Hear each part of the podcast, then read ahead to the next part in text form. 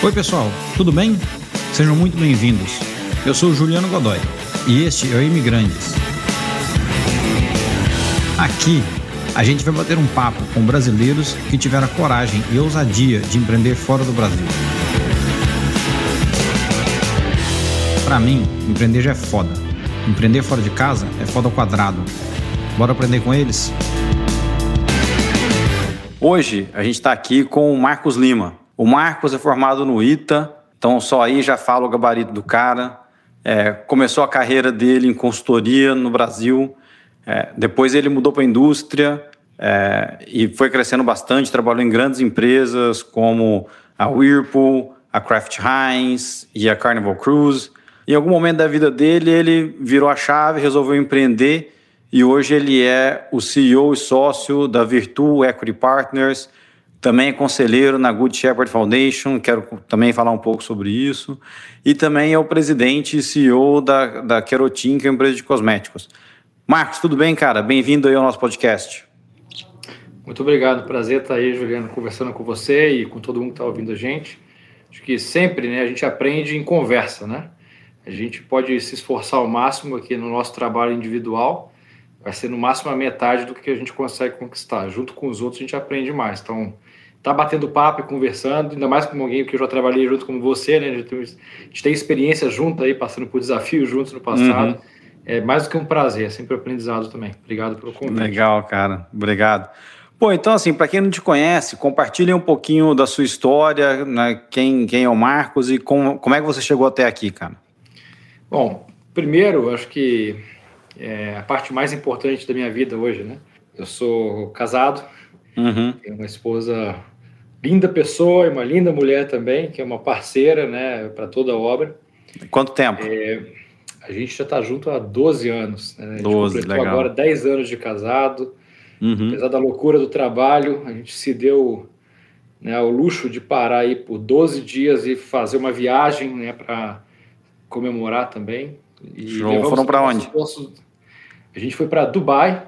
Opa! É, um pouquinho legal. longe, conhecer lugar novo, é, ainda mais num momento difícil aí de pandemia, né? Uhum. tem que ter um pouquinho mais de estômago para poder passar esses riscos. É. Foi muito bacana, né? A gente, a gente conhece lugar novo, a gente também acabou fazendo um cruzeiro lá e viajando em outros países em volta. Uhum. Acho que mostra um pouquinho também do tipo de parceiro aventureiro que a gente é, né? É a verdade. Tayana, minha esposa e eu, a gente adora, né? Tá conhecendo lugares diferentes, tendo experiências novas também foi uhum. muito legal.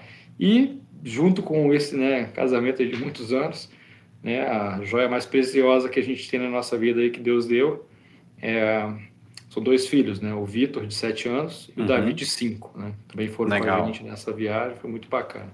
E os dois já nasceram aqui?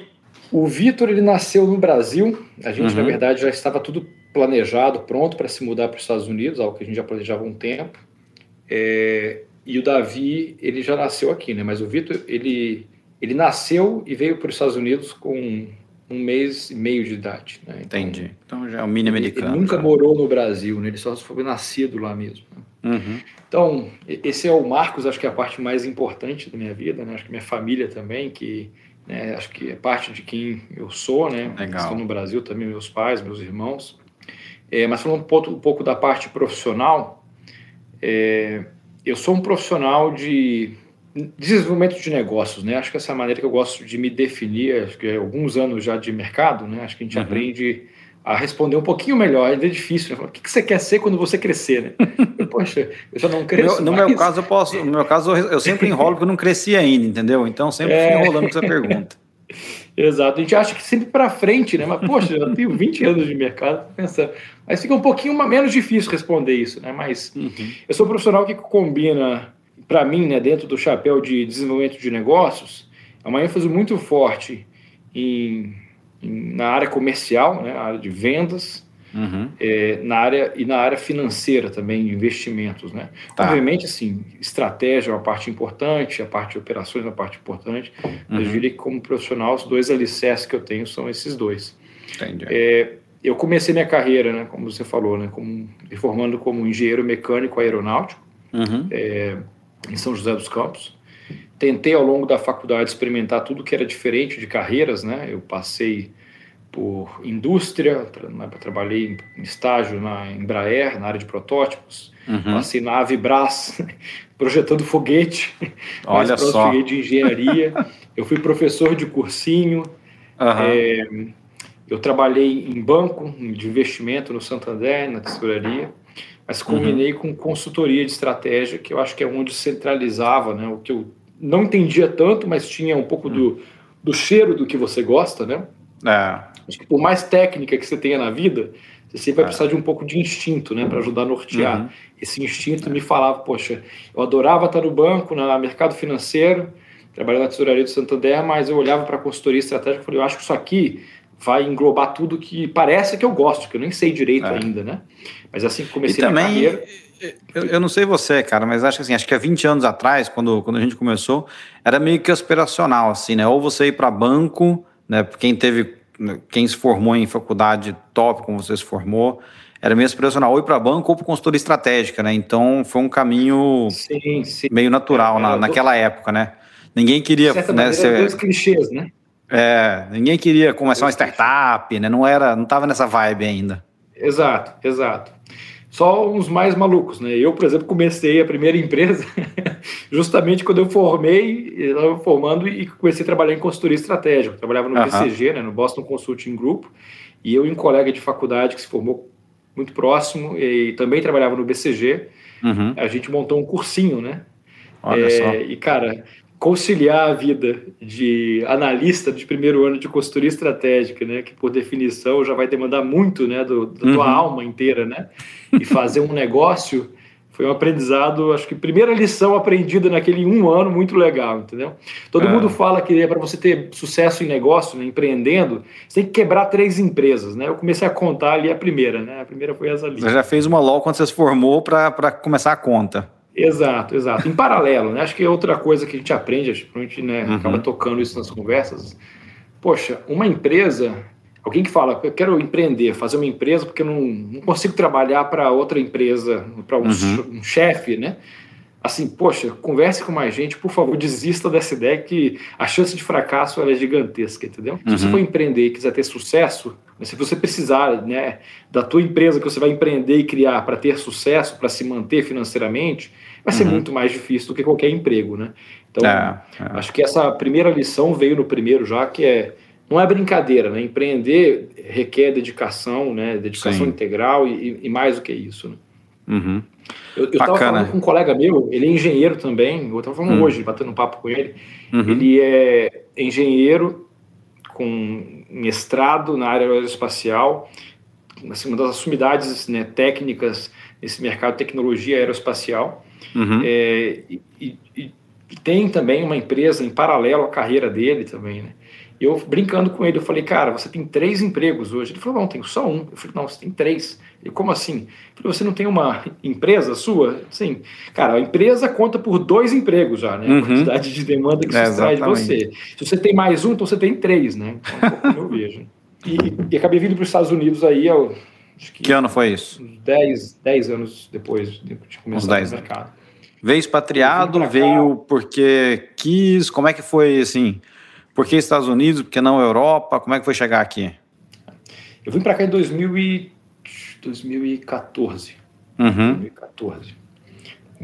Quase oito anos aí. É isso aí. É, eu trabalhava na Whirlpool na época. Uhum. Eu era o diretor de desenvolvimento de novos negócios. Então, basicamente, a minha área é assim, cara, tudo que não é um negócio que já existe é você. Então, uhum. tá bom, o que, que eu tenho que gerenciar? Cara, não, não tem muita coisa ainda, tem que criar. Tem. Para uhum. muita gente que poderia ser um entrave, para mim era o melhor trabalho do mundo. Então eu posso criar o que eu quiser, né? Quase. Então uma página em branco, né? E eu comecei a fazer né, iniciativas no Brasil, iniciativas na China, iniciativas nos Estados Unidos também. Legal. montar um time de primeira também, muito legal. Tinha o trabalho dos sonhos. Mas uhum. aí apareceu uma oportunidade daquele tipo que não é planejado, uhum. é, você pode até arguir, não tem muita lógica, mas é aquele tipo de oportunidade que você fala assim, cara, é, aqui vai ser mais um evento da minha vida que eu vou tomar um risco e fazer uma coisa que a maioria das pessoas uhum. não faria, ou eu vou ficar no conforto e daqui 10 anos eu vou olhar para trás e ter o risco de falar, cara, não me perdoe porque eu não abracei aquilo, né? E foi quando uhum. aconteceu a oportunidade da, da Heinz na época, né? Até quando a gente se conheceu. Eu Sim. tinha no passado, uns 10 anos antes desse momento, tinha trabalhado, quase 10 anos, tinha trabalhado na, na Embev, na Europa, né? Eu era uhum. consultor, mas depois eu fui quase que terceirizado, né? Eu já era um, eu não, não era funcionário formal ainda da Embev, mas era como se fosse. Trabalhava consultor na... prestando serviço para a Embev. Exato, exato. Uhum. Mas já não era mais num projeto, né? Era na operação ali na área Entendi. comercial. É, na área, na zona da Europa do Leste, então era responsável uhum. por cinco países ali: a Croácia, a Bulgária, a República Tcheca, Hungria e Sérvia. Uhum. Era eram operações que tinham sido adquiridas pela Embev recentemente. Uhum. E a Embev foi o sucesso que foi por muito trabalho, suor e muita gente boa com técnica, né? Nessa Sim. área de vendas, né? Tinha uma técnica muito robusta em como executar vendas, né? Foi uma escola muito boa para mim ter trabalhado naquilo. Uhum. Como executar, gerenciar vendas, em crescer né, a eficiência de vendas, aí acaba gerando market share, crescendo, né, uhum. venda, margem e tudo mais. E esse método de vendas, a gente, como todas as áreas da empresa, né, a gente implementava nas diferentes eh, regiões que tinham sido adquiridas, né, que tinham outra cultura. Obviamente, você tem primeiro um clash, né, um embate de culturas, que é uma empresa multinacional com belga, americano, alemão, brasileiro, indo para uhum. Bulgária, uhum. que primordialmente tem a cultura de 200 anos de búlgaros, né? Uhum. Cara, como é que uma empresa agora vai controlar, vai vir para a Bulgária e vai me dizer como que eu faço o meu negócio? Quem é você, né? Então, acho que aprendizado também com M&A, né? Em, uhum. Como você faz integração de empresas. Integração de cultura. Época, né? Exato. você estava na Bélgica ou não? Como é, onde, onde, desculpa, onde você estava? Você estava na Bélgica, você estava no Brasil? Onde você estava nessa época? Nessa época, eu era cigano. Eu ficava, é, por esse um ano inteiro, né, que foi a minha experiência na Embev, uhum. eu, eu ficava três a quatro dias em cada um desses cinco países que eu falei e ia para o próximo. Uhum. É, é, então, assim, minha, minha rotina de trabalho era essa, era tipo três, quatro dias na República Tcheca, em Praga. Aí eu pegava um avião e ia para Sofia, na Bulgária, ficava três dias lá, mesma coisa uhum. com o time de lá. Aí iria, assim, ia, ia fazendo ciclos desse jeito e a gente tinha reuniões com né, o, o vice-presidente comercial, né, que era matricial. Então, a prática uhum. de vendas, ele era baseado em Londres. Geralmente, é, ele voava e encontrava comigo e com o time que a gente estava revisando é, no mercado que eu estivesse. Então, eu encontrei uhum. ele em vários desses mercados, mas um dos mais comuns era em Praga. Então, tá. não era uma sede formal, mas na prática, Praga, na República Tcheca, ele funcionou um pouquinho como headquarter para a gente naquela operação. Como QG do projeto lá. Exato. E a esposa estava no Brasil. Uma... Isso, na verdade, eu não estava no Brasil, né? eu já estava na Europa, né? não ficava no Brasil. E a esposa? Você, falou, você, começou falando sobre família, etc. É, isso foi em 2007, 2008. Uhum. É, eu não era casado ainda, né? Eu, eu, ah, eu tinha conhecido a minha esposa, mas a gente não tinha começado a namorar ainda. Né? Uhum. Tava em outro momento da vida ainda, claro. é, outra fase.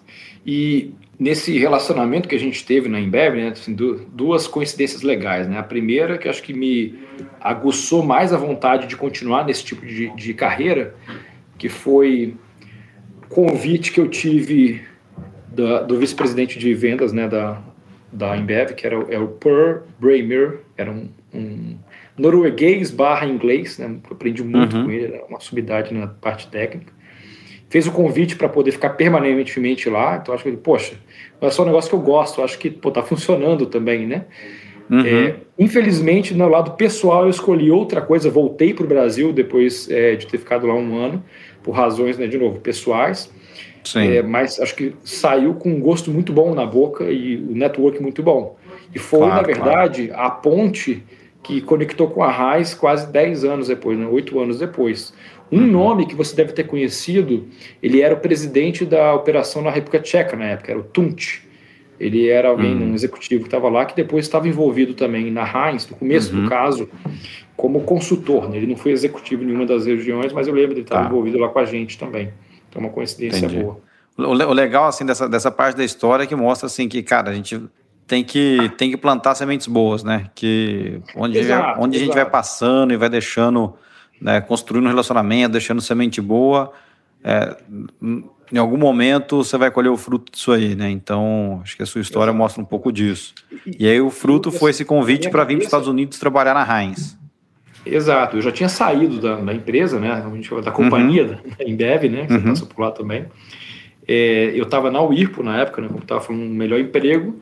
E minha esposa estava grávida, a gente veio fazer um enxoval nos Estados Unidos. É, uhum. Era um lugar que a gente vinha constantemente. Meu cunhado é, morava aqui já nos Estados Unidos. E eu fui visitar o Daniel Cunha, também você conhece, né? Era colega meu de faculdade uhum. e ele tinha acabado de vir para Heinz. E ele também estava grávido também, né? A esposa dele estava grávida também de uma filhinha que veio quase na mesma época que o Vitor nasceu, um uhum. mês de diferença.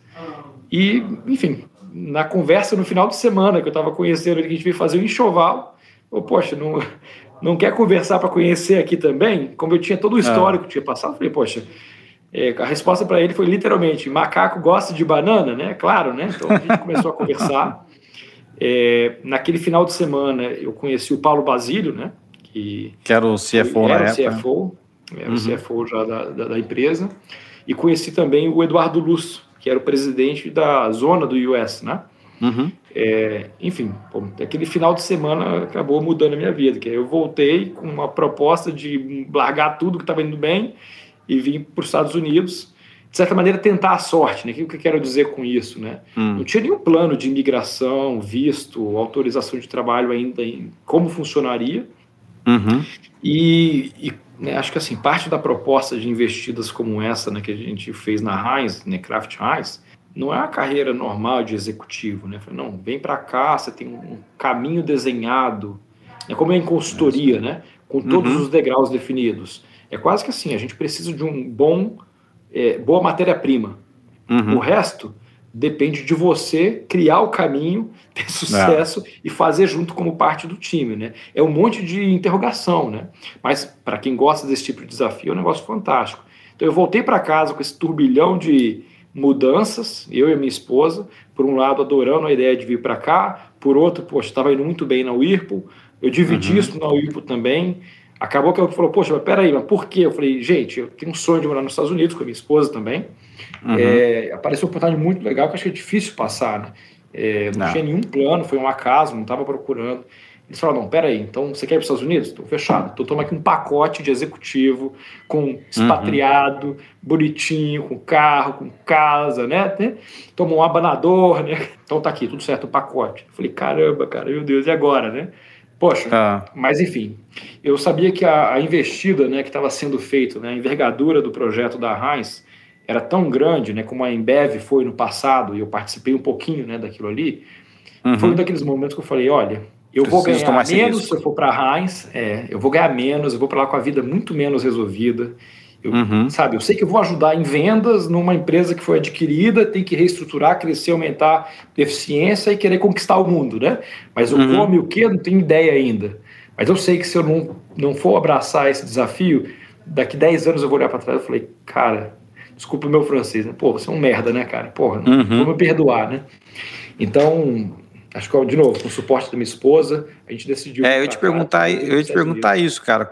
Nesse, nesse processo todo, assim, como é que foi a tua esposa? Porque você chegou para, né, chegou para ela, você, pelo que você contou, e você já tinha já esse plano de morar fora, mas ela desde o começo te suportou, falou, Marcos, vamos, né, vamos junto, é um sonho nosso. Ou teve um momento de hesitação, vocês estavam, né, acho que prestes a ter o primeiro filho, e aí tinha na né, questão de família, etc. Como é que foi esse processo assim de né, saída com, com família, criança nova? Com, como é que foi? É, você pode imaginar, foi tudo bastante crítico e difícil, né? É, uhum. Então, para dar um pouco mais de contexto de quão difícil foi que, além de ser tá grávida, o primeiro filho, na hora que recebeu a uhum. proposta, né, faltava quatro meses para o nascimento, era quase que assim, recebeu a proposta, você tem o deadline de um mês para você decidir uhum. se vai mudar para vai mudar para os Estados Unidos agora, para a criança nascer nos Estados Unidos, e você não tem nada, não sabe nem onde está indo, o que vai fazer ainda, ou espera uhum. para nascer no Brasil e corre o risco desse plano mudar. Então, teve esse negócio na cabeça. A outra parte é, né, você está com um recém-nascido em outro país, ainda mais sendo o primeiro, longe da família, que geralmente Sim. é, é a sua rede de suporte, né? A minha esposa vem de Curitiba, a família dela é de Curitiba, e a gente morava em Joinville na época, era, era a nossa sede. Uhum. Então já era outra dificuldade. E a terceira, né, que eu acho que, só para né, a pitada de sal, a cereja no bolo, né, a minha esposa, ela era ortodontista, né? Hum. Ela era ortodontista, uma empresária também, né? Ela tinha a clínica dela, uhum. ela tinha ela teve herança do pai, a clínica dela, depois ela mudou para Joinville, trabalhou lá, criou do zero uma outra clínica, teve sucesso fazendo tudo isso também. É, e basicamente a decisão dela foi largar isso tudo, né? A gente vendeu a clínica ela dela. Ela teve que abrir mão da carreira dela para embarcar nessa, nesse plano do casal agora, né? Exato, e abriu mão for, mais forte, né? Porque vindo para os Estados Unidos, a carreira de ortodontista ela não pode ser continuada. Se ela quisesse ser dentista, não tem que voltar. ortodontista, ela já era mestre. Ela tinha que pegar uhum. dois anos de investimento em universidade uhum. novamente para depois disso voltar como se fosse o básico, né, o recém-formado no Brasil, né? Para depois mais Entendi. a gente falou de quatro anos para chegar no ponto que ela já estava, né? E poxa, é. com criança recém, recém-nascida, e você lembra muito é. bem, né? Um sonho como aquele que a gente estava construindo na Heinz, na Kraft Heinz, é aquele sonho que quase que você está vendo a família no final de semana, né? Metade é, a dedicação dele, era né? muito intensa. É. Exato. É. Então, assim, sem, Mas, cara, eu... era, era impossível. Era impossível. É. Pô, é legal. História parecida aqui também, cara. Eu também, esposa também teve que largar, abrir mão, né? Dar uma pausa na carreira dela. Acho que hoje a gente já fala isso já, né? Ó, deu uma pausa na carreira. Hoje conseguiu retomar, felizmente. Mas também teve que dar uma pausa para, enfim, fazer um plano que era que era de todo mundo, né? Que né, não era mais um, um plano de um ou um plano de outro, virou o plano dos dois. Mas eu só queria fazer um, Quando veio já, a gente mudou para cá, o Lucas tinha seis anos e a Bia tinha quatro. Então, tem mais já tava... duas adaptações aí, né? Que é os dois também se adaptarem ao É, e eles não falavam inglês e tal. Né? É. Minha esposa conta até hoje que assim, no primeiro dia que ela levou o Lucas na escola, largou ele lá e ela ficou chorando no estacionamento três horas, assim, imaginando, coitadinho tal, mas ele tirou de letra, assim, ela fez é, só contar uma história engraçada, que ela fez um monte de cartãozinho para ele, ele já sabia ler em português, né? Então ela fez um monte de cartão em português e, e, e tradução em inglês. Então, por exemplo, ah, eu quero ir ao banheiro, né? E aí, em, inglês, em português, para ele ler em inglês, para ele chegar para professor e falar assim: olha, eu quero ir ao banheiro, e ele mostrava o cartão para poder fazer, né? É, tipo, tô com fome, etc. E aí no segundo dia ela perguntou, Lucas, e aí, assim, o, cartãozinho tá te ajudando, serve para alguma coisa? Você tá sentindo falta de algum? Ela, não, mãe, mãe, eu só preciso de um só. Ela, ah, qual que é? é eu não sei o que tem que fazer. a professora mandava ele fazer alguma coisa, ele não está entendendo nada, eu não sei o que tem que fazer. Então, eu falei assim, só preciso de um, o resto eu me viro. Mas eu, eu, queria, eu só queria aproveitar o gancho que você falou da sua esposa, que era ortodontista, para fazer um merchan aqui do nosso próximo episódio, cara, que eu vou entrevistar a Raquel e o André, e os dois, eles são é, dentistas também. A Raquel, ela é odontopediatra, o André é ortodontista, e, cara, uma história parecida também. Eles começaram no Brasil, vieram para cá, tiveram que validar o curso deles, ou seja, voltaram vários anos para trás, né? Mais ou menos refazer uma faculdade e hoje estão super bem e tal, então eles vão vir aqui contar a história pra gente. Talvez a tua esposa pode ver esse episódio, quem sabe ela não se inspira a, a retomar a carreira aí, cara. É um desafio muito grande. Parabéns para esses dois aí. Eu vou querer ver o, o, episódio deles também. Legal, legal. E aí, enfim, aí você ficou na Raiz, na Crash Raiz um tempo tal, e depois é, também teve uma outra oportunidade, foi para foi para Carnival, né? mudou, né? Teve que sair de Chicago, foi para Flórida, né? Para Miami. É, e aí, em algum momento, você resolveu meio que empreender, né? Você conta pra gente assim, como é que foi um pouco desse estalo. Você, você já teve, sempre teve esse espírito empreendedor, né? Contou que desde o começo, quando na faculdade teve um projeto paralelo, tá, depois que se formou um projeto paralelo. Mas assim, como é que foi essa essa virada assim de largar o mundo corporativo e virar empreendedor? Você se preparou psicologicamente? Você se preparou financeiramente? É um negócio que estava nos planos, ou foi um negócio que você falou assim, cara, cansei dessa vida corporativa, quero fazer um, né, tocar minha própria vida, é, ou não? Assim, queria, queria entender um pouco mais como é que foi o processo decisório e, e se teve uma preparação ou não. Bom, então acho que isso, no meu caso, foi um processo, né, que na quarta iteração ela começou a tomar esse formato que, que tem agora, né? Como eu falei, uhum. o primeiro negócio foi logo recém-formado, né? Em paralelo à minha carreira. Então foi, eu comecei uhum. sendo empreendedor em paralelo à minha carreira de executivo. Então eu tive a primeira oportunidade assim, a segunda, eu sou músico por hobby, né?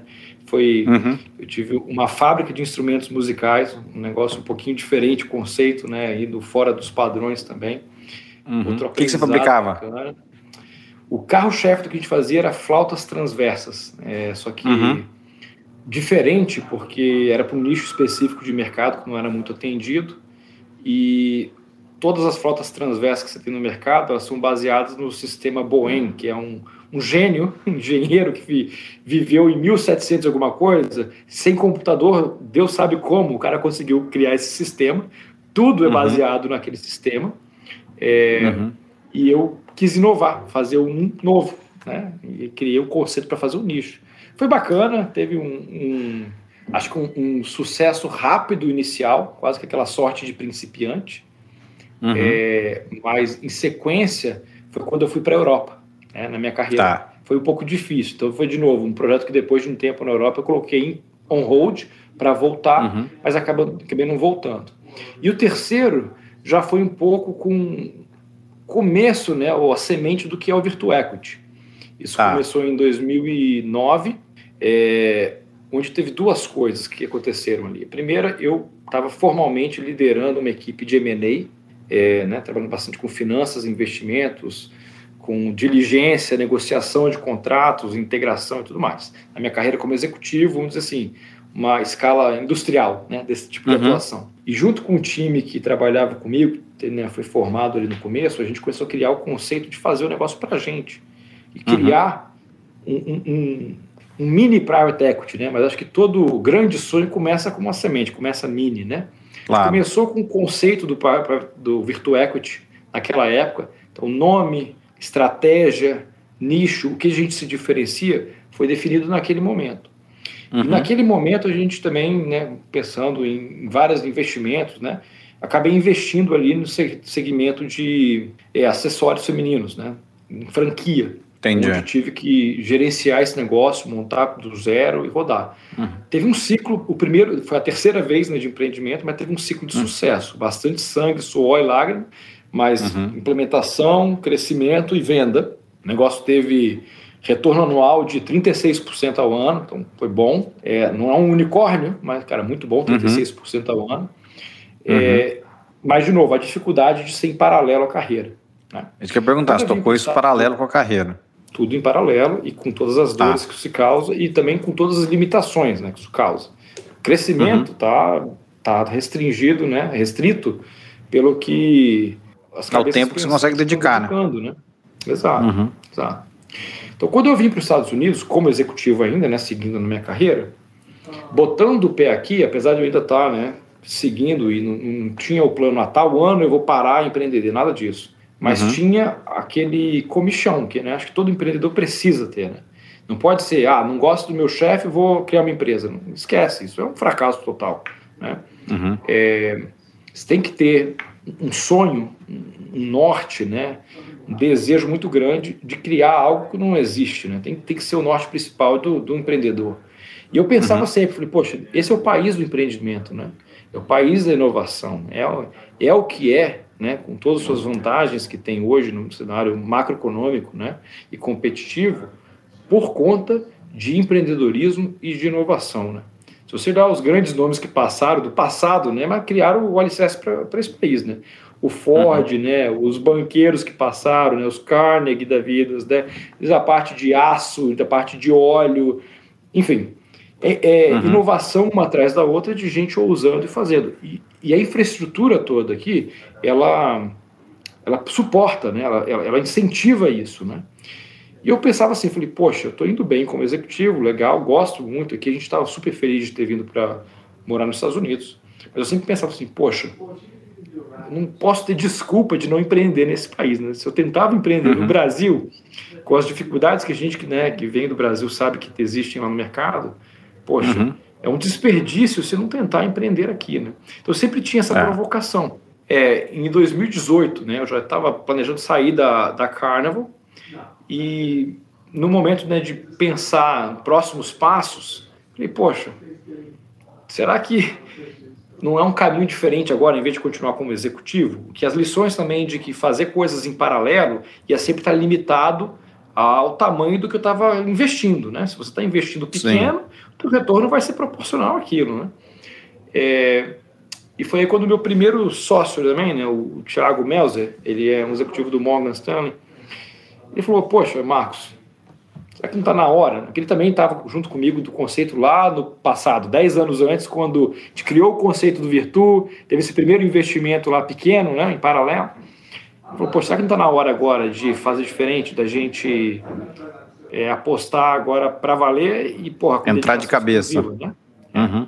E, cara, foi, foi bacana, né? Acho que, assim, de novo, quem acha que faz algo sozinho, eu acho que é, no mínimo, míope, né? Acho que você uhum. pode ser muito bom, muito inteligente, mas você está atingindo só a parte do potencial que é diretamente conectada a você. Você está deixando de lado tudo que vem de fora, né? Para você ter algo de sucesso e grande, as grandes histórias você vai estar sempre numa é um time, né? Uma contribuição de pessoas complementares, né? E começou assim com uma conversa estava é, em Nova York, no final de semana, batendo papo, e ver essa uhum. provocação. Uhum. Eu falei, poxa, topa. Topa a gente agora entrar num nível de risco maior também, né? Que, poxa, a, nesse momento da vida, já né, com dois filhos, é, o executivo uhum. mais sênior já também, o teu custo de oportunidade é muito mais alto. Vou falar é seu, suas economias né, que você vai colocar para fazer algo maior, vai ser muito maior. Basicamente, é tudo que você tem na vida vai ser investido naquilo. E o teu uhum. tempo também, no momento de vida produtiva, é muito caro, né? É, uhum. É, mas foi a decisão tomada ali e a gente começou a planejar. Então, dali, entre essa conversa, essa ideia, é, as coisas começaram a sair do sonho, da utopia impossível, e a cada dia, né, com muita dificuldade, empurra mais um pouco, sobe mais um degrau. E, poxa, hoje a gente já está com um negócio aí que está caminhando para passar de 100 milhões de dólares de receita, é, com um time de sócios, né, investidores, acho que de uhum. primeira uhum. linha, fazer inveja a qualquer private equity muito grande, né? Uhum. Acho que a gente está privilegiado com isso. E, de novo, a razão foi ter gente muito boa se juntando e cada vez fazer isso maior. Vai virando uma inércia grande, né? É mais um bom uhum. que se juntou, amanhã é mais outro bom que se juntou em, em posições diferentes, né? Desde claro. a. Então não é só você. Né? Você falou Thiago, né? É, não é só você, o tem Thiago mais é gente. É nosso então. sócio, o Thiago não é hum. é nosso sócio hoje mais, mas ele foi um sócio importante no início, né? Entendi. É, e hoje a gente já tem bastante sócios. Né? Então a gente tem. Deixa eu explicar a nossa arquitetura hoje, que uhum. começou lá em 2018, como eu falei, né? O Virtu Equity é, é, é o líder desse negócio, né? Que é um, é um private equity com duas características. Hum. A primeira é basicamente aquele que se propõe a fazer o que ninguém faz. Né? É, se você olhar, todo mundo quer ganhar o seu retorno, ganhar o seu prêmio de ter feito um bom deal, gerenciado um bom negócio, no maior volume possível, né? Todo mundo. Então a competição é maior, é mais escasso os, as oportunidades, né, as transações para isso. No nível mais baixo, é muito menor a demanda, né? Só que você tem muito uhum. mais abundância. E é mais difícil, porque as empresas são muito mais é, disfuncionais, menos evoluídas, ou, menos maduras, né? Com maior, maior entrave, dificuldade de trazer gente. Às vezes até mais enxuta, né? Falta estrutura. Falta bastante estrutura, bastante estrutura. É, e, assim, como é que você atrai um talento para ir trabalhar numa empresa de 10, 20 milhões? Imagina você, uhum. Juliano, executivo que foi trabalhar nos Estados Unidos numa multinacional conquistando o mundo. Imagina alguém chegando e falando para você, cara, vem trabalhar numa empresa de 10 milhões. Falar, ah, não, né?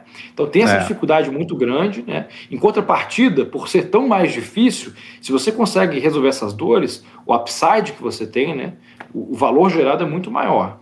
Né? Uhum. Então essa é a primeira diferenciação nossa, né? A segunda que está conectada com a primeira, que é o nosso posicionamento, né? É a maneira. Assim, se a maneira tradicional de um private equity já é ser muito mais estratégico, né? Muito mais focado na tese em participar de um conselho, em achar os executivos corretos, mas só participar da, da estrutura de governança e acionista e tudo mais. É, o, o private equity que atua de maneira ativista, mão na massa, gerindo, operando, já são né, mais exceções no grande filão, nem se fala nesse nicho subatendido que a gente tem. Né? E o nosso conceito é esse. É, o Virtu então... Equity é o que junta a gente, mas o meu trabalho e o trabalho dos meus sócios do Virtu é gerir a empresa, né? no dia a dia, é, ser começo é ser estagiário, que não tem, depois você vira analista, depois você vira uhum. gerente, um dia eu viro CEO também, eu trabalho a fazer de tudo. O começo ele, é, ele é muito compreensível, um trabalho muito árduo nisso, mas é a é. proposta que a gente tem. Né? No Virtu Equity, nós temos hoje é, uns sete sócios tá. de nacionalidades diferentes é, e papéis diferentes também. Né? Uhum. A gente tem papéis, por exemplo, que são sócios é, conselheiros, por exemplo, o Álvaro Lopes chegou a ser CEO do Banco Bozano, participou, na, né, pioneiro na época de transações de private equity, né, de privatizações uhum. do Brasil, com a Embraer, caso, caso de altíssimo sucesso. Esse é o meu mentor número um, amigo Legal. pessoal também hoje e sócio.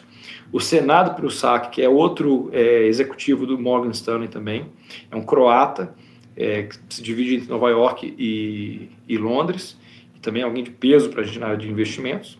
Uhum. E a uhum. gente tem os outros sócios que são executivos, né, que são sócios e operam trabalho nas empresas né, que a gente investiu. E a parte que une todos é todo mundo com skin on the game. Né? O nosso uhum. conceito é todo mundo é acionista, todo mundo investiu dinheiro, é, independente da participação, o conceito é igual, entendeu? Enquanto uhum. às vezes tem alguém saindo do MBA e vai negociar um signing bônus, quanto que a pessoa vai ganhar, com a gente, numa situação dessa, o que a gente tem é, você está aqui um pacote de remuneração como executivo, obviamente, mas para a sociedade, você vai ganhar hoje o direito de virar sócio de até tantas ações. Obviamente, uhum. tem um incentivo de longo prazo que faz um match disso, né? Claro. Mas a pessoa que escolhe o quanto ela quer investir. Se for zero, é zero. É a, é, é a decisão dela. Em todos uhum. os casos até hoje que a gente fez essa abertura, todo mundo escolheu o máximo, entendeu?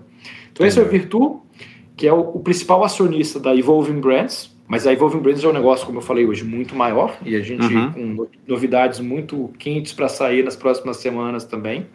Mas a gente. Nada que você vai poder contar aqui para a gente, né? Infelizmente. É. a gente vai ter que gravar outro então, hein? Para você contar o que aconteceu. É, vamos gravar outro sim. Mas a gente, é, assim, resumindo, né, a gente está aí com um fundraising, né, do que a gente já fez até agora, executado, né, aí de quase 40 milhões de dólares, então, assim, um volume pequeno ainda para, né, acho que a intensidade do que a gente fez. Só que assim, um, um valor gerado percebido para todos os sócios já muito alto, que quando você coloca uhum. o valor esperado do que a gente vai ter na execução dessa estratégia, considera o EBITDA que a gente já tem hoje, entendeu? Né? O lucro que a empresa já tem hoje já está se superando muito as expectativas do que a gente tem. Uhum. É, a gente tem controle hoje de todas as operações, integrando tudo. Foi por isso que a gente começou em Miami, depois migrou tudo para Atlanta. Tá. Toda a nossa operação está em Atlanta hoje. E a jornada que a gente fez estratégica foi através de três empresas. Né? A primeira foi a aquisição de uma marca, que foi a Kerotin. O segundo momento, já dentro da nossa estratégia, foi a construção de uma segunda empresa, que era focada na parte de R&D, laboratório de desenvolvimento, que só uhum. acelerou o nosso plano de crescimento. E a terceira já foi uma aquisição muito maior e mais complexa também, que levou quase dois anos para poder chegar até o momento que a gente está agora, que foi a questão do controle da NutraCap, que é uma empresa também é, focada no mercado que a gente está hoje, que é de beleza e bem-estar, né? uhum. e desenvolvimento de, de, novos produtos, novas marcas, né? que é o foco do que a gente tem hoje. Né? O, a tá. missão da Evolving Brands é desenvolvimento e, e expansão de marcas emergentes em beleza e bem-estar. Então, quando você uhum. olha hoje marcas da, é, direct to consumer, marcas digitais, é, inovações né, que estão nas tendências de consumo mudando todo dia, a parte de vitaminas, suplementos, né, sports nutrition, wellness, é, cosméticos, cabelo, tudo isso, é, o que mais cresce, mais, é mais disruptivo no mercado são as marcas emergentes. Né? A gente é uhum. é focado nisso tudo, com o principal alicerce que é R&D, inovação marketing, né? Então a gente tem fábrica hoje, a gente tem estrutura de marketing, vendas, A gente né, é o desenvolvedor de marcas, a gente tem um portfólio de marcas próprias, né? A Carrot foi uhum. a primeira delas. É, a gente tem cinco hoje. E a gente tem mais de mil marcas que a gente serve como uma parceria, né? onde a gente tem um, um, um, empreendedor que tem um conceito, mas ele precisa, ele não tem uma fábrica, não tem um laboratório, não tem uma equipe de marketing para criar um conceito novo de marketing. Talvez ele tenha uma ideia, ele é um influencer ou ele é um artista, né? E a gente faz essas parcerias, ajuda essas milhares de marcas nascerem é, e a, através de uma parceria com o serviço a gente faz eles crescerem. Né? O Virtu Equity, que é aquela história que eu te falei no início, né, o Alicerce, uhum. ele é o gestor da Evolving Brands. Então, por isso, né, o meu papel hoje, sou CEO da Evolving Brands. É, o meu ah. trabalho, trabalho principal não é nem trabalhar no Virtu, é trabalhar na Evolving Brands. Uhum. O nosso time de sócios, todos trabalham na Evolving Brands também. E uhum. a gente tem um time de sócios, é, não só investidores, mas também participantes na governança da empresa é, de muito peso também. Né? É, José Caetano Lacerda, por exemplo, acabou de fazer o IPO da empresa dele, o GPS, né? onde não é dele sozinho, né? Ele, mas ele é o acionista ainda majoritário, ele é o chairman uhum. do conselho, ele é o mentor número dois, né? Então, assim, são pessoas que eu, fora de negócio, fora da. Acho que é, é, é extremamente gratificante o que a gente está construindo junto, né, profissionalmente. Mas pessoalmente, uhum. né, pegando em nome dos outros também, né, mas o Álvaro, que eu falei o primeiro, e do Caetano, são mentores que eu carrego para a vida, né, como amigos também, gente que eu aprendo muito e que, graças a Deus, tem muita paciência comigo também. Né? Acho que por mais é que a gente bom. tenha aprendido e feito no, na vida, a gente tem que sempre olhar e falar assim, que a gente não fez nem 10% do que você tem que aprender ainda, né? Então, tenho tá. muita gratidão que eu recebo com esses sócios. Ah, legal, cara. Isso faz muita diferença quando você tem um mentor para, enfim, para te guiar, para te orientar, é, às vezes para né, te empurrar, para te puxar a orelha. Né? Acho que poxa, ajuda muito. O mentor não é só aquele cara que vai te dar o tapinha nas costas quando tá, tá dando tudo certo, mas também é aquele cara que vai te, né, te Desafiar, né? É, desafiar, né? Te puxar para né, te empurrar para que você né, expanda seu, seu limite, expanda sua zona de conforto. Mas, cara, você falou bastante coisa nesse, nesse, nesse ponto aí, acho que tem, tem bastante coisa para a gente explorar, assim. Uma das coisas que, que eu entendi, é, e aí me corrija se estiver errado, então, assim, o diferencial da, da Evolving Brands é atuar naquele segmento de, uh, vou chamar mid to low, né, market cap, né, que são aquelas empresas de, de um faturamento. É... uma coisa. O Virtu Equity, você está falando agora. Que é do Virtu. investimentos. Sim. Ok, então a parte de investimento, né, aquela focada em empresas de mid to low market cap, né? E aí, outro diferencial é o approach de vocês, que vocês vão lá e metem a mão na massa, ou seja, é gente que vocês colocam para operar, para fazer o turnaround, etc, etc. Acho que, assim, duas perguntas que eu tenho é, é qual que é o target, então, de empresas que vocês buscam? Né? Se, ah, buscam empresas de 5 milhões, de 1 milhão, de né, 10 milhões, ou depende. E dois, assim, como é que você acha essas empresas? Você falou que você está tá focado no ramo de, de beleza, wellness, wellness, etc. Como é que vocês vão atrás? Como é que vocês prospectam? Como, como que é esse processo? Tá. Deixa eu falar a parte conceitual do Virtu, mas depois pular para a parte que interessa, que é na Evolving Brands. Né? Que conceitual tá. do Virtu posicionamento de mercado, a estratégia desse private equity que a gente montou é para olhar empresas que têm a receita aí entre 10 a 40 milhões de dólares de receita anual, uhum. que tenha pelo menos um milhão de dólares de, de lucro, né, de EBITDA. Uhum. Vamos dizer assim, esse é o esse é o tamanho financeiro. A outra coisa que a gente olha são empresas que possam ter ativos intangíveis, intangíveis que, que, que têm um valor no longo prazo, né? quero dizer com isso? Uhum. Uma marca, por exemplo, ela pode ter valor no longo prazo. Se você for comprar agora é, uma prática de contabilidade, onde está comprando uma carteira de cliente de um contador que tem um time com ele e ele está saindo. Esse negócio, porque é impossível, não é? Não estou criticando ninguém que faz isso, mas uhum. comparativamente com o que a gente busca, esse é um negócio com muito maior dificuldade de você carregar o valor intangível do negócio junto, né? De ser uhum. sustentável. Uhum. Isso provavelmente está muito mais ligado a quem rodava aquele serviço, certo? É, então, isso é um pouquinho da cabeça que a gente tem como Virtu Equity, tá? Agora, indo para a parte que interessa, porque o Virtu Equity, ele será, no futuro, daqui a cinco anos, um uhum. Private Equity.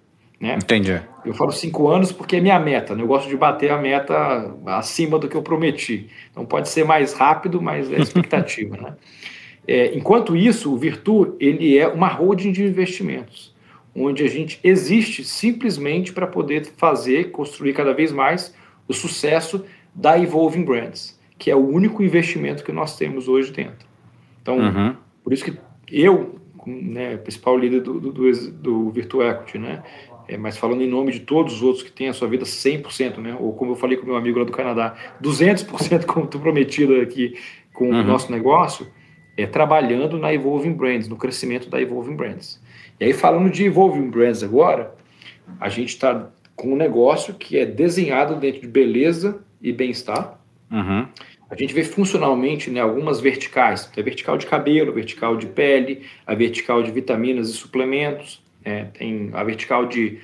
É, você pode encaixar como vitaminas, mas assim, comidas funcionais, né? Você tem barras de proteína, por exemplo, né? Isso aqui uhum. é, o, é, o, escopo do que a gente faz e pensando nos alicerces, né? O principal que eu falei para você é inovação e a cadeia inteira uhum. para você ter agilidade e inovar. E a outra é a parte de diferencial desse mercado que a gente trabalha, que são marcas emergentes, é marketing digital, é brand building, né? É uhum. venda ao consumidor, é marketplace. É, uhum. esse, esse escopo de expertise que a gente tem hoje e está crescendo em uma taxa de uns 70% ao ano, tá. é, a gente olha também para outras aquisições. Então a gente tem um, uma combinação de melhoria operacional, crescimento orgânico, como eu falei, que está por volta aí, né, de 70% ao ano, o crescimento orgânico, banana com banana que a gente está comparando, e em cima disso a gente tem também é, no nosso plano aquisições estratégicas como as que a gente já fez e teremos uhum. mais também pela frente. Né? Essas aquisições estratégicas têm que ser negócios que encaixem dentro do escopo que eu falei e que tenham sinergia, né? Para a gente poder uhum. Integrar. Não, não serão gestões é, independentes de portfólio. São negócios Entendi. que são comprados e integrados a Evolving Brands. Depois da Evolving Brands madura, né? Com sucessão, com times sustentáveis rodando, né? pipeline de liderança e de gestão, depois de tudo isso pronto, aí o Virtual Equity vai virar um Private Equity, vai ter um segundo fundo e a gente vai ter outras verticais de investimento também. Pô, bacana, cara. E, e, você falou um pouco também de, de vendas, né? Eu queria que você contasse para a gente sobre canal de vendas, porque acho que talvez para quem para quem está ouvindo e quando fala de beleza, esse tipo de produto, acho que a primeira coisa que vem na cabeça é meio que assim, ah, sei lá, Natura, Avon, que tem muito de representante, etc né? Como que é o seu canal de vendas? É assim, é 100% online ou você também tem né, representante ou você vende para o retail, né, para o varejo? Aonde que a gente acha os seus produtos? Né? Se alguém né, alguém está ouvindo aqui e fala, cara, eu quero, quero conhecer a Querotin, quero conhecer né, os outros produtos, né, aonde que eles acham os seus produtos? Olha, o primeiro e mais fácil é assim, digita qualquer uma dessas categorias que eu falei aí na Amazon, uhum. é, ou com um marketplace desse jeito, é 99% de, de chance ou de certeza que você vai ter uma variedade de marcas que tem produtos que são produzidos com a gente. Tá? Uhum. É, agora, tentando responder para você, assim, só lembrando outra parte. A nossa empresa, ela existe para desenvolvimento e crescimento de marcas emergentes. Eu não preciso ser o dono de todas essas marcas, né? Como eu falei, Entendi. é uma parceria, né? A gente tem mais de mil marcas que são parceiras onde uhum. eu tenho um, um, um, cliente, né, um parceiro meu, onde ele, ele é dono, cria a marca dele, o conceito, ele atua com o canal de venda dele, né, e, e eu faço o serviço de suporte, que pode ser até gerenciar o canal de venda dele para quem não tem essa expertise, né? Mas uhum. muitos deles têm. É, a gente faz essa parte inicial, que é o desenvolvimento da inovação, formulação única, produto inovador para eles, é, a fabricação disso também. Né? E a gente vai até o serviço mas, que interessa. Mas você tem produção também, né? Você tem produção, tem fábrica também, né? Sim, porque que a gente vende é, é fabricado com a gente. A gente hoje está tá. passando de 300 funcionários, só para ter um pouco de escala assim, do que a gente está fazendo. Bacana, bacana. É, porque acho que você também comentou. De canal, hum. de canal de venda, só fechando esse ponto, uhum. esse grosso do que a gente faz, eu posso falar assim que 99% é venda direto ao consumidor, 95% é venda uhum. direta ao consumidor através de e-commerce. Uhum. 95%. A, dá um passo para trás, a parte que é marca própria nossa, nós gerenciamos até o final.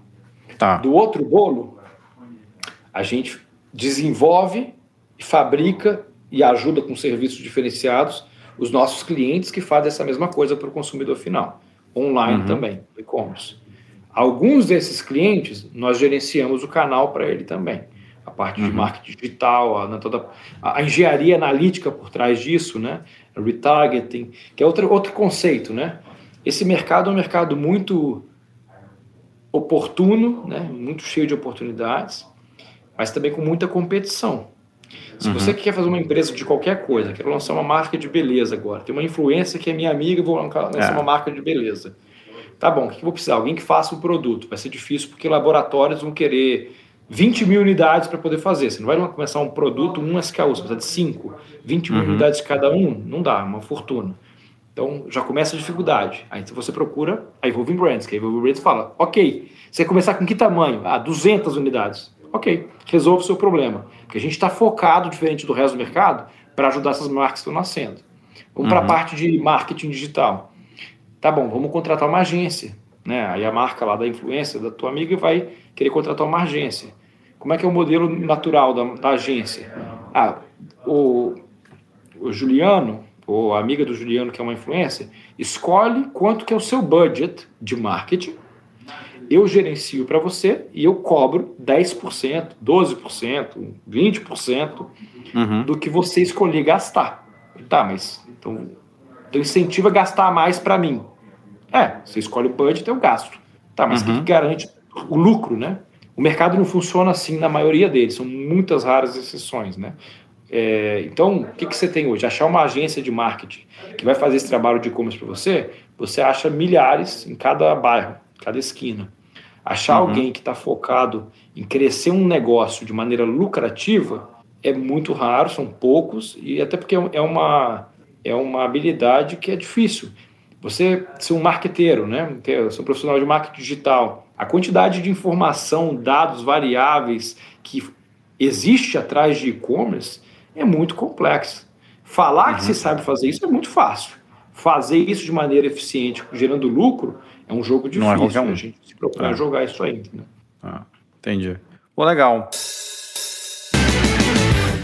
E, e, cara, assim, você também comentou né, das suas empresas que você teve antes no Brasil e agora já empreendendo aqui. Quais são as principais diferenças que você vê assim entre empreender no Brasil e empreender aqui nos Estados Unidos? Né? O que, que é, sei lá, prós e contras, né? mais complicado ou mais fácil entre esses dois países? Olha, eu acho que começo pela parte que eu falei sobre né, o que eu não me perdoaria, não me perdoaria se eu não empreendesse aqui também, né, vivendo aqui nesse uhum. país e tendo a oportunidade de fazer isso. Acho que a, a razão dessa provocação que eu, que eu, fazia a mim mesmo, né, e que também responde a tua pergunta, é a facilidade de empreender. É, não é a facilidade. Quando você fala é facilidade, assim, é, é, acesso a capital, é, é, é é gente, é burocracia, é imposto, assim, explora mais um pouquinho para mim assim a facilidade de empreender aqui.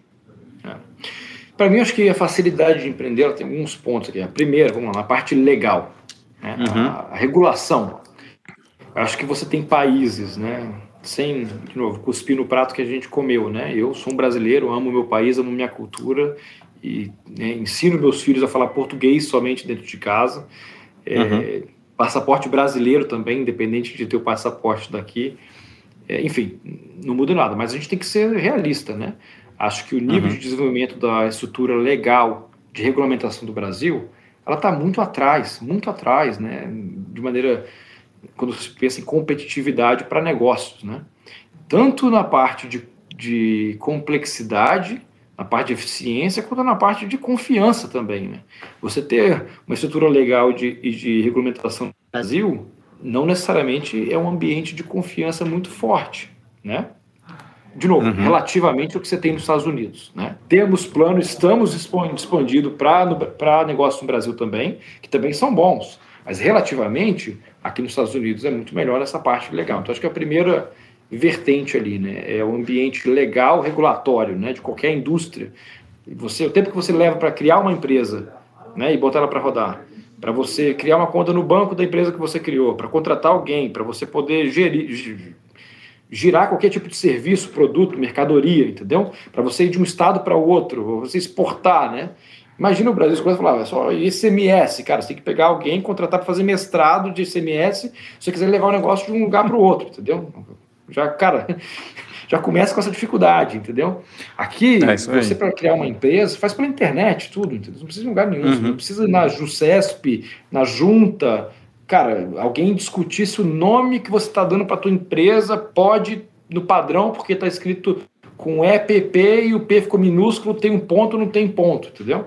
Talvez estou dando uhum. exemplos que já são desatualizados, né? Está sendo injusto. Talvez o Brasil já evoluiu, né? Mas eu lembro que, poxa, na minha experiência eu tive esse tipo de problema. É, e às vezes fechar a empresa também, né? Então, assim, acho que esse ambiente também. legal regulatório é um desafio. O, o segundo, é, eu chamaria de infraestrutura de mercado. Hum. Quero dizer com infraestrutura de mercado, né? É, é, é o ciclo virtuoso de inovação. O que, que você tem nos Estados Unidos? Hum. Tem um mercado bastante desenvolvido, bastante fragmentado com competição, que faz tudo ser mais eficiente, certo? O que, que uhum. acontece? Você tem abundância de tudo que você pode imaginar de produtos e de serviços para qualquer indústria, qualquer ideia que você quiser. A chance de você falar assim, ah, tem uma ideia, fazer um negócio nos Estados Unidos, e não existir 10 empresas, pelo menos, que já fazem, por um lado, é mais difícil você achar uma ideia nova, né, inovadora. Por outro lado, como tem mais um concorrência. maior de gente pensando, né, muito mais cérebros pensando nesta pergunta, o volume absoluto de inovações continua sendo maior, entendeu? Aí você vem, mais uhum. empresas fazendo serviços e produtos diferentes, mais ideias sendo geradas, né? Um sistema mais eficiente para poder permitir essa inovação, né? Imagina assim agora, você tem uma ideia, uma oportunidade de negócio que você quer fazer. Você pode conectar com empresas né, que fazem partes específicas do segmento de valor dessa sua ideia e você faz o que falta e acopla tudo, né? Esse é um uhum. ciclo virtuoso que faz a inovação, o crescimento de empresas, geração de negócios ser muito maior. Eu vou dar um exemplo aqui que eu vivi também, né? Eu fui criado no Espírito Santo antes de ir para a faculdade em São José dos Campos. Uhum. Na década de... Eu, eu, eu nasci e fui criado lá, né? É, meu pai trabalhava na Aracruz Celulose. Né? Na final da década uhum. de 60, 70, uh, um grupo de investidores suecos, na coroa inglesa, decidiu uma ideia legal, inovadora. Cara, vamos fazer a maior empresa do mundo de celulose no Brasil. Porra, foram uhum. para lá, compraram metade do estado do Espírito Santo, mais coisa ao redor, plantaram eucalipto em tudo, e falaram, vamos fazer uma fábrica bem aqui, Aracruz. Existia, sei lá, tinha um, uma praça, três aldeias de índio. Ah, legal. Cara, uma fábrica precisa de, sei lá, 20 mil pessoas nos primeiros 5, 10 anos para construir a infraestrutura de tudo. Depois que começar a rodar, vai precisar de 10 a 15 mil pessoas. É, cada uma dessas pessoas vai ter família, precisa de cidade para morar, precisa de escola, precisa de shopping, loja para comprar supermercado, padaria, precisa de clube, segurança. Não tinha nada, era no meio do mato. Cara, essa uhum. empresa foi literalmente para o meio do mato e ela construiu tudo isso uma mini cidade, chama Coqueiral de Aracruz. Uhum. Eu fui criado nesse lugar. Um lugar dos sonhos, assim, muito bom. Mas você dá um passo para trás e pensa assim, cara, o brasileiro nem tem piada da gente, da cultura, né? Mas fala assim, pô, o brasileiro é muito macho, né? Cultura uhum. latina. Uhum.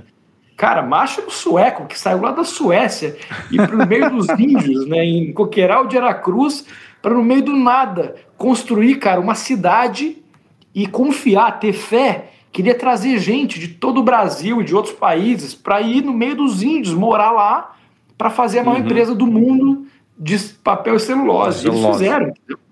É, uhum. É, cara, assim, fantástica história de empreendedor, um negócio de sonho, assim. Mas se você olha a dificuldade que foi para conseguir fazer aquilo. Aqui nos Estados Unidos, né, só ilustrando, né? Você não precisa ir lá construir a escola, a casa, o, o, clube, a fábrica. Cara, você fala assim, não, eu vou fazer celulose, cara. Ali tem o cara que já faz eucalipto, aqui tem o cara que corta, aqui tem o cara que faz a empresa de colocação de funcionários. Pô, o que, que eu preciso? Ah, preciso da máquina que vai fazer o celulose mais branca, mais leve, tá? Faz aqui. O resto você uhum. conecta, entendeu? Tô tentando fazer uma ilustração, mas acho que esse. É, ou, ou seja, o, o ecossistema negócio... aqui é muito mais robusto, né? Exato. Exato. Então acho que, cara, isso faz o negócio ser, ser, ser muito mais ágil, eficiente uhum. e, e, e, sério, que volta de novo, né? A base é fundada num sistema sério de, de leis, né, de regulação, você tem confiança para investir e tudo mais. Né? Eu acho que isso uhum. é, é incomparável com, com o que a gente tem em outros países. Né? Não estou nem criticando o Brasil, nada disso, mas eu diria assim, com outros países. Né?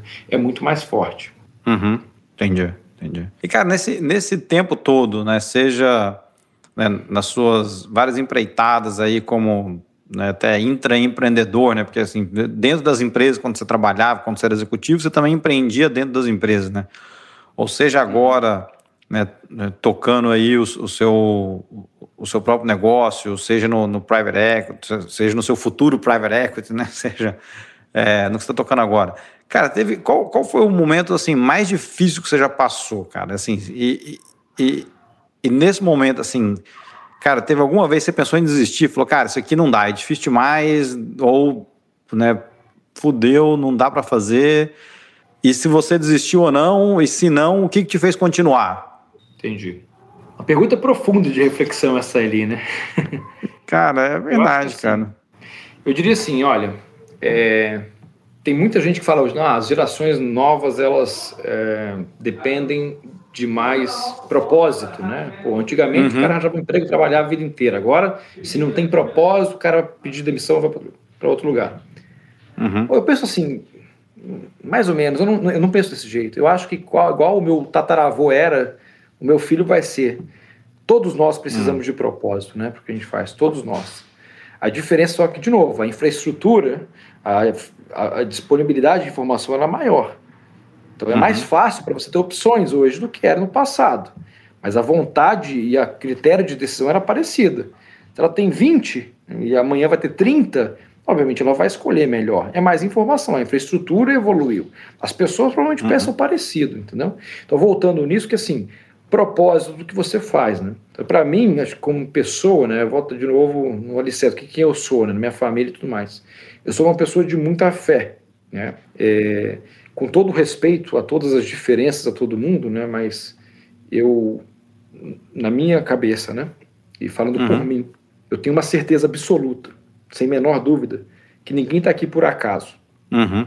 E tudo que a gente faz tem influência no, no que está do lado, né? É a gente consegue pensar nesse princípio, né?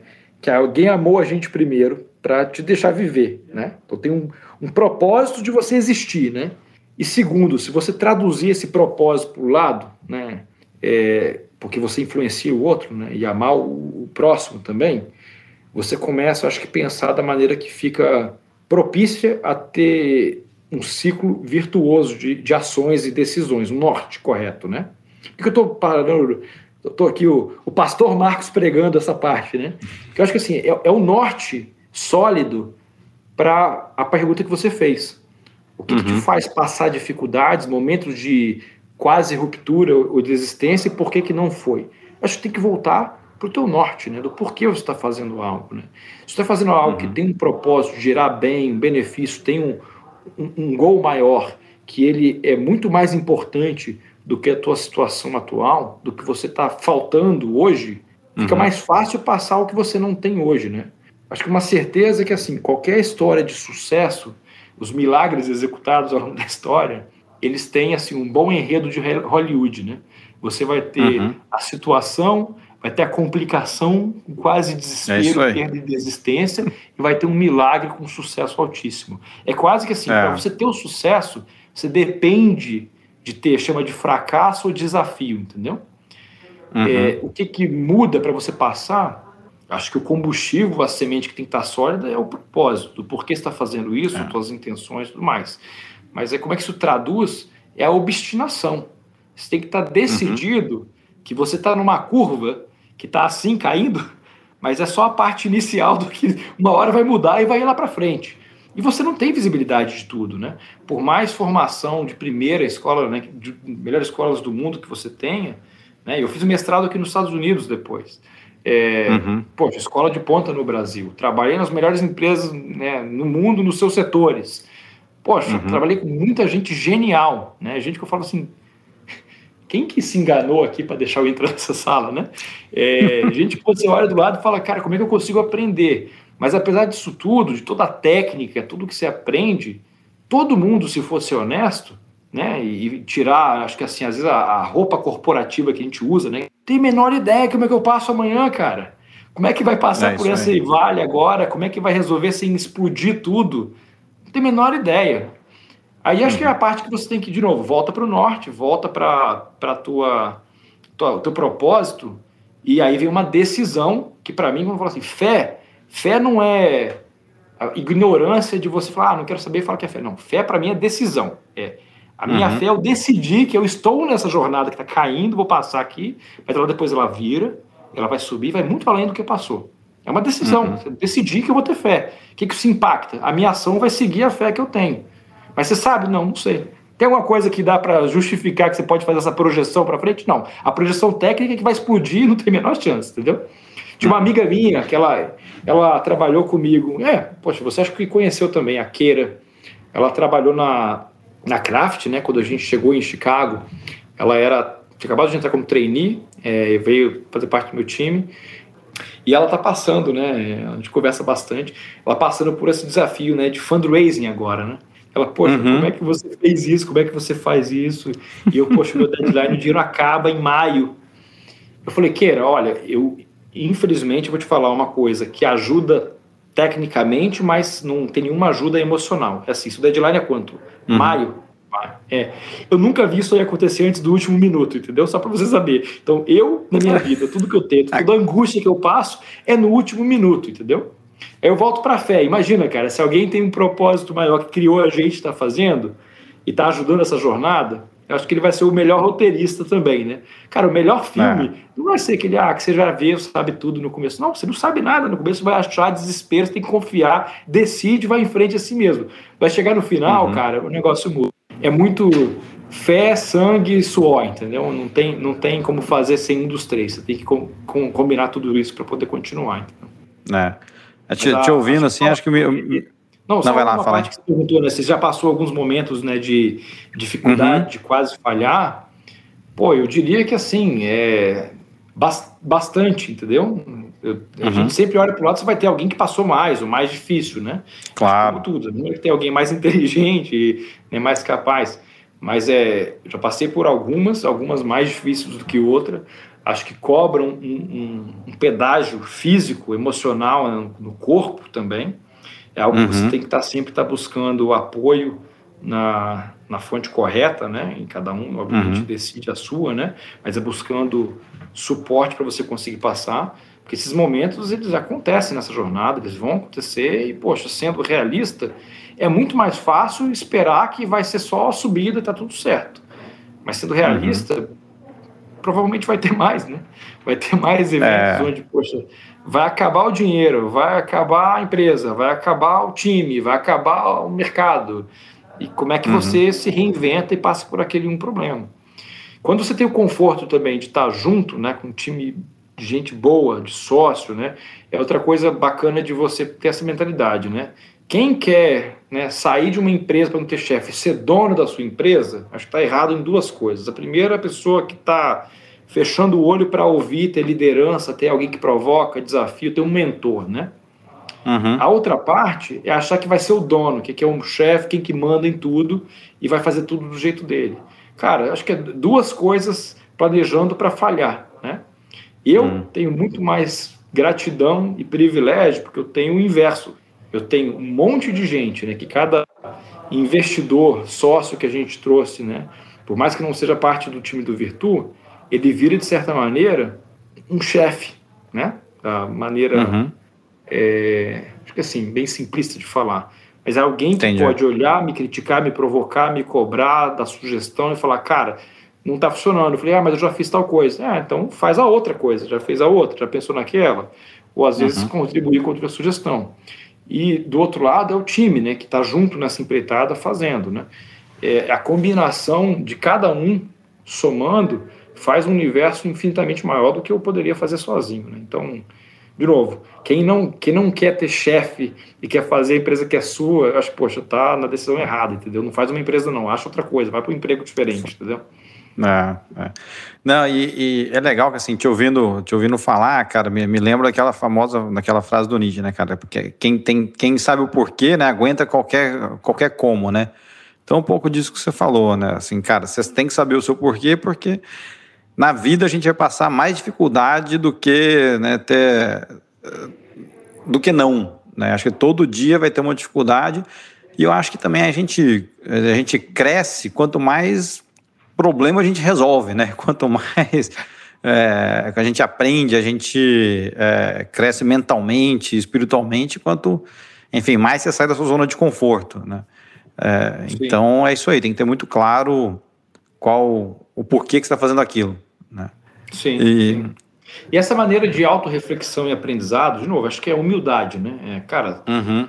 quanto, quanto mais sucesso qualquer pessoa tiver, acho que mais exposto a fracassar por né, falta de humildade todo mundo tá. Né?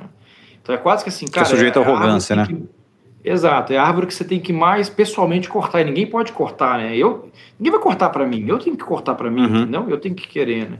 E acho que a maneira de você tentar olhar fazer isso aí também é assim um feedback, né? Ou, ou uma instrução, coaching que eu recebi lá, no primeiro mês, quando eu tinha me juntado ao BCG, né, o Boston Consulting Group, em uhum. 2004. É, a recomendação era: analistas, peçam feedback. Peçam uhum. feedback constantemente a todos, sobre tudo, entendeu? Eu acho que eu tentei demais, que teve outros lugares que eu trabalhei. Depois eu falei, pô, Marcos, deixa eu dar um feedback. Você pede Chega, feedback demais. Pô. É. Mas enfim, eu venho tentando fazer isso, né? Outra maneira de, de, de entender a mesma coisa, né? É aquele provérbio que diz, né? Na multidão de conselhos, há sabedoria. Né? Uhum. Tipo assim, no final do dia, a decisão do que você faz, ela sempre vai ser sua. Tem gente que pode, às vezes, tentar influenciar, empurrar, apertar, brigar. Mas, cara, a decisão do que você está na sua alçada é sua. Sempre será. Uhum. Agora, ah. você pode escolher ouvir as ideias de todo mundo à tua volta ver quais que você considera ou não, entendeu? É, uhum. Isso não é um sinal de fraqueza, né? É um sinal de sabedoria. Né? É claro. Afinal de contas, né? Por isso que a gente tem duas orelhas e uma boca, né? A gente deveria ouvir mais é. e, falar, e falar menos, mas tem gente que não entende muito bem de anatomia, né? Então. Exato. E, cara, deixa eu, deixa eu pivotar um pouco. Acho que a gente acabou de ser uma pergunta, né? Talvez, entre aspas, mais profunda, né? Vamos é, light up the subject aqui, né? Vamos mudar um pouco. Tem nesse tempo todo que você passou fora de, fora de casa, né? Fora do Brasil, seja na Europa, seja aqui. Cara, tem alguma história, sei lá, engraçada, alguma coisa assim de foi cultural mesmo que você meteu os pés pelas mãos e, cara, deu uma, né? Deu uma bobeira, ou como diz lá em Minas, lá deu uma manota é, por causa dessa diferença cultural, cara. Cara, acho que assim, Ó, de bate-pronto aqui tem uma. Não, é bem cultural, teve uma, uma anedota aqui relacionada à língua, né? Uhum. É, que, é, que é engraçado, vai ver de cabeça. A gente, quando tinha acabado de executar né, a, a aquisição da, da Kraft, né, ou, ou fusão uhum. da Kraft Heinz, e a gente estava né, implementando a integração dos times e tudo mais. Eu era responsável pela estrutura de vendas de varejo nos Estados Unidos, né? Uhum. É, vendas de varejo em, em store. E a gente estava com, na época, eu era quase que foi mais ou menos a maioria das pessoas né, que estava liderando isso no nosso time. Você também, eu vou chovendo uma olhada para você, mas para quem está ouvindo aqui não, não, sabe disso, né? Ah, o pessoal que estava liderando as frentes de integração, o resumo foi mais ou menos assim: você tinha um escopo de trabalho desse tamanho, que era da empresa Heinz, que é uma, uhum. a marca mais conhecida do mundo de ketchup, uma empresa gigante e tudo mais, né? Aí a gente pegou uhum. a Kraft, que era cinco vezes maior, né? É, uhum. com outras marcas, outras categorias de produtos, e o seu trabalho virou cinco vezes mais difícil, cinco vezes mais escopo, né? cinco vezes mais trabalho, né? Foi. Foi, foi mais ou menos isso, né? O resumo para todo mundo, né? Uhum. É, eu lembro que a gente estava numa reunião que basicamente era integrar os, naquela época, os cinco times, né? Diferentes uhum. de vendas de varejo em store para os Estados Unidos em, em, uma coisa só por conta da fusão de tudo, né? A gente tinha, uhum. poxa, o, o diretor, né, que era responsável só pelo time inteiro, território do Walmart, do, enfim, todo mundo lá na sala, e acho que uns dois de cada time, devia ter umas 10, 15 pessoas na, na sala. E eu tinha preparado um programa bacana, é, pô, não só técnico, bacana na minha cabeça, pelo menos, né, tentando uhum. ser bacana, mas inspiracional também, né? E eu lembro que um dos uhum. momentos tinha um vídeo que eu passei, alguma coisa relacionada a esporte, a basquete. Não lembro nem exatamente o, o que, que era hum. o conteúdo. É, eu só lembro que da imagem que eu fui, que era assim, era falar da gente estar tá junto, ter paciência à medida que a gente vai trabalhando como um time. Esse era o uhum. que eu estava uhum. querendo falar. E a imagem. Essa era a mensagem que você queria. É, exato, era a mensagem. E a imagem, né, a ilustração, era um time de basquete e um jogador quicando a bola. E ele quicando a bola e olhando e andando na quadra, quicando a bola. De certa maneira, assim, demonstrando a paciência e passando para o outro que também quicava a bola. Então, todo mundo trabalhando junto, tendo paciência, uhum. né? Quicando a bola. E, poxa, eu tinha. Eu não tenho nem desculpa de falar que era pouco tempo de Estados Unidos, porque eu já tinha morado na Europa antes, enfim, né? Por dois anos, né? Tinha né, já nos Estados Unidos por um ano. Então, assim, cara, a falha na língua foi a falha mesmo, uma, uma gafe. Mas eu lembro que eu estava falando com todo mundo, daí me empolgando, né? Pode ver, eu sou uma pessoa emotiva aqui, né?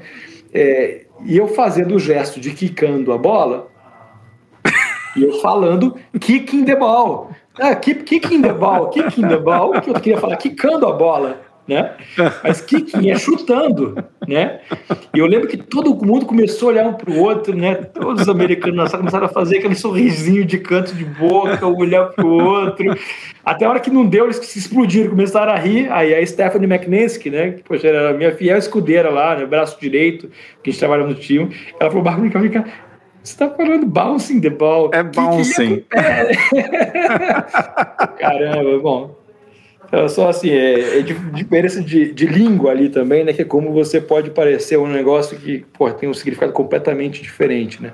Mas, bom, é, acabou funcionando bem que quebrou gelo, né? Com todo mundo. Quebrou gelo. Não, história é legal, cara. História é. bacana. História bacana. Pô, cara, foi, foi legal, bicho. Queria agradecer pelo seu tempo, assim. Foi um papo bacana.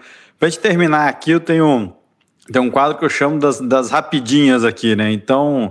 Tem as perguntinhas que, cara, vai papum assim, a primeira coisa que vier na sua cabeça, sem, sem pensar muito assim, até para ver o que, que, tá, o que, que tá ativo aí, cara. É, o que, que você mais sente falta do Brasil?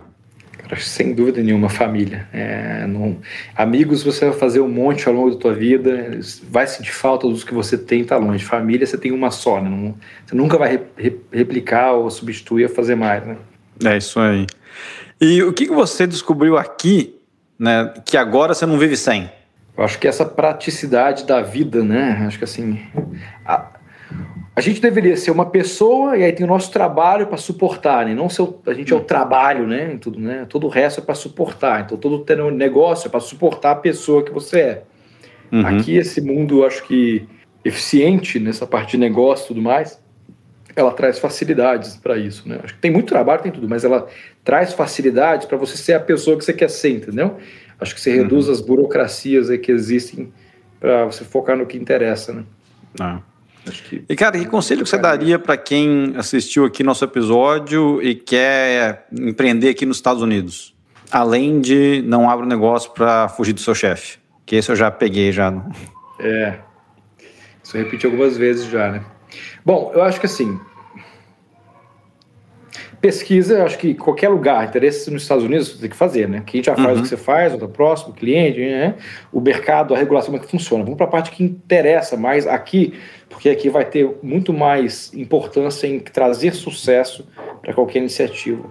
É networking, uhum. né? Conexão, contato, rede, conversa, gente, é, é difícil, leva tempo. Acho que na cultura do brasileiro e do americano isso é bem diferente. Acho que o brasileiro é uma pessoa bastante amigável, dócil, aberta, né? Mas se você olhar assim a habilidade política, a habilidade de relacionamento, de conexão, networking, minha opinião, o uhum. americano ele ele sai do berço aprendendo isso. Eu aprendi bem tarde, pelo menos assim, entendeu? Na, uhum. na carreira é diferente, entendeu? Não é ser amigo só, né? Você investir em networking, investir em relacionamento, né? Em, em conexões é, uma palavra com cuidado, né, conexões políticas, né? Geralmente, um uhum. empreendedor, ele, né, como eu, tem, ojeriza a palavra política, né, quando você está numa grande corporação, onde politicagem, né, o termo que a gente se refere, é algo nocivo, que, poxa, frustra, né? Mas a política, no sentido de você se conectar, tentando pensar no outro, como é que você pode ser agradável para o outro, né? Ou no lado uhum. de negócio o que, que você pode fazer para o outro, que ele precisa, né? De tal maneira que ele pode te ajudar também, né? Isso, isso é a política, né? Da maneira Entendi. eficaz, né? Como é que você pode pensar. Então, acho que isso é recomendação 1. Um, né? Acho que invista muito em networking. Legal, legal. E, cara, se eu quiser aprender um pouquinho de, cara, do, do, do que você pensa, assim, qual que é um... Né, tem, um, tem um livro, ou um filme, ou um podcast que pô, você curte para compartilhar com o pessoal? Tá, acho que tem, tem, um, tem um filme e um livro, vai. Tem um filme. Uhum. Pode ser. É uma anedota aqui, né? É uma brincadeira, mas eu acho bacana. E, pô, meu filme preferido de sempre é o Coração Valente, né? O Braveheart, com, hum. com Mel Gibson. É, cara, ele tem um pouquinho de pincelada de tudo que a gente falou aqui, né? Alguém que no começo ele é criado, embutido com propósitos, ele passa por dificuldades, mas é criado por tio, tio dele, ver que, poxa, pensar com a cabeça, é tentar a diplomacia, é pensar no bem do outro, querer fazer o seu, construir a família e tudo mais. Mas infelizmente esse plano dele vai para o lago abaixo, ele vai para né, o abismo ali total. Uhum. Ele só morre no final, então assim, é a parte ruim, né? O empreendedor vai mudar o mundo, mas ele morre no final. Essa é brincadeira só, não, mas é um filme bem bacana. E o livro, cara, é um livro. Uhum. Ele até assim, ele é um livro de microeconomia conectado com macroeconomia, ele até diria assim, hum. ele parece que não é um livro de, de microeconomia, mas ele é. Ele é bem simples, mas tem conceitos fortes. Ele chama hum. Deus quer que você enriqueça. Ele hum. não é um livro da Igreja Universal do Reino de Deus.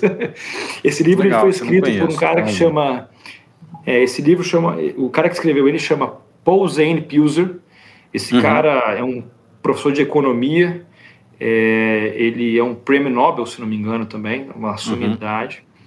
Uhum. É, eu li esse livro quando eu estava com 17 anos, 17, uhum. 18 anos.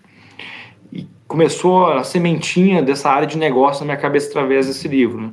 Ele basicamente uhum. ele fala como é que a identificação de necessidades e você focar nela para poder fazer melhor, ela gera valor e, e, especialização, que aí acaba depois né, separando, quase uma célula, né? Ficou boa, ela separa em duas. Uhum. Agora essa aqui vai fazer uma função, essa vai fazer a outra. Aí cresce, agora vai separar em quatro.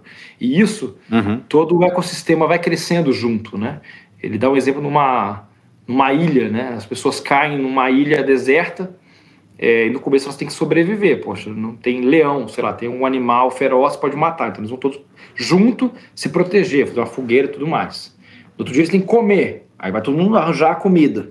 Depois passa um tempo falando, cara, tem um time que faz comida melhor, eu acho comida melhor, tem um que faz proteção uhum. melhor. Pô, vamos separar, vai. Aí depois vai criando. Vai dia de entretenimento, né? Ele, ele vai depois dando exemplo na parte de empresas, de negócios, de microeconomia, como que isso também, de maneira é, sinérgica, vai crescendo. É um livro bem interessante. Uhum. Entendi. Pô, legal, cara. Pô, dica bacana. Esse livro eu não conheço, já, já é um para adicionar na minha lista que vou correr atrás, né? Cara, pra gente terminar de novo, queria te agradecer demais, demais, demais pelo seu tempo, cara. Papo super bacana. Né? É, eu estou aqui no site da, da Querotin só de só para sacanear, né, de colocar um da Spot aqui. Mas, cara, topa fazer aqui um cupomzinho aqui para imigrantes ou não? O pessoal vai lá para conhecer o site, viu aqui, Coloca lá imigrantes, ouviu a gente, a gente já dá um descontinho pra galera lá. Topo sim, eu não conheço, é, é, não conheço eu não sou a pessoa que decide esse cupom, mas eu conheço quem faz. Eu acho que eu consigo influenciar ali, falar um pouquinho e a pessoa preparar isso para vocês. Mas vamos fazer sim, acho que é bacana a ideia. Show, então, Poxa, cara. Mais do que bem-vindo todos. Vamos colocar no link aqui da, do, do episódio aqui o link para o site, para todo mundo conhecer aqui, né? Uma das tuas várias marcas, né? Então, como você mesmo falou, você tem várias, mas pelo menos uma delas a gente vai, vai divulgar aqui.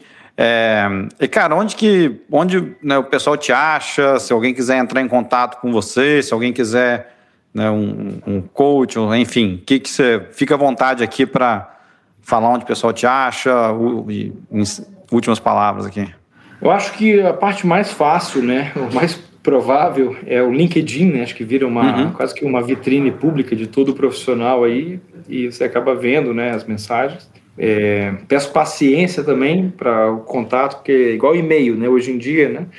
Poxa, eu não sei, alguém que consegue ler todos os e-mails, eu pô, pago um curso caro para poder ver como é que eu aprendo e resolvo o meu problema. Só, humanamente eu não consigo.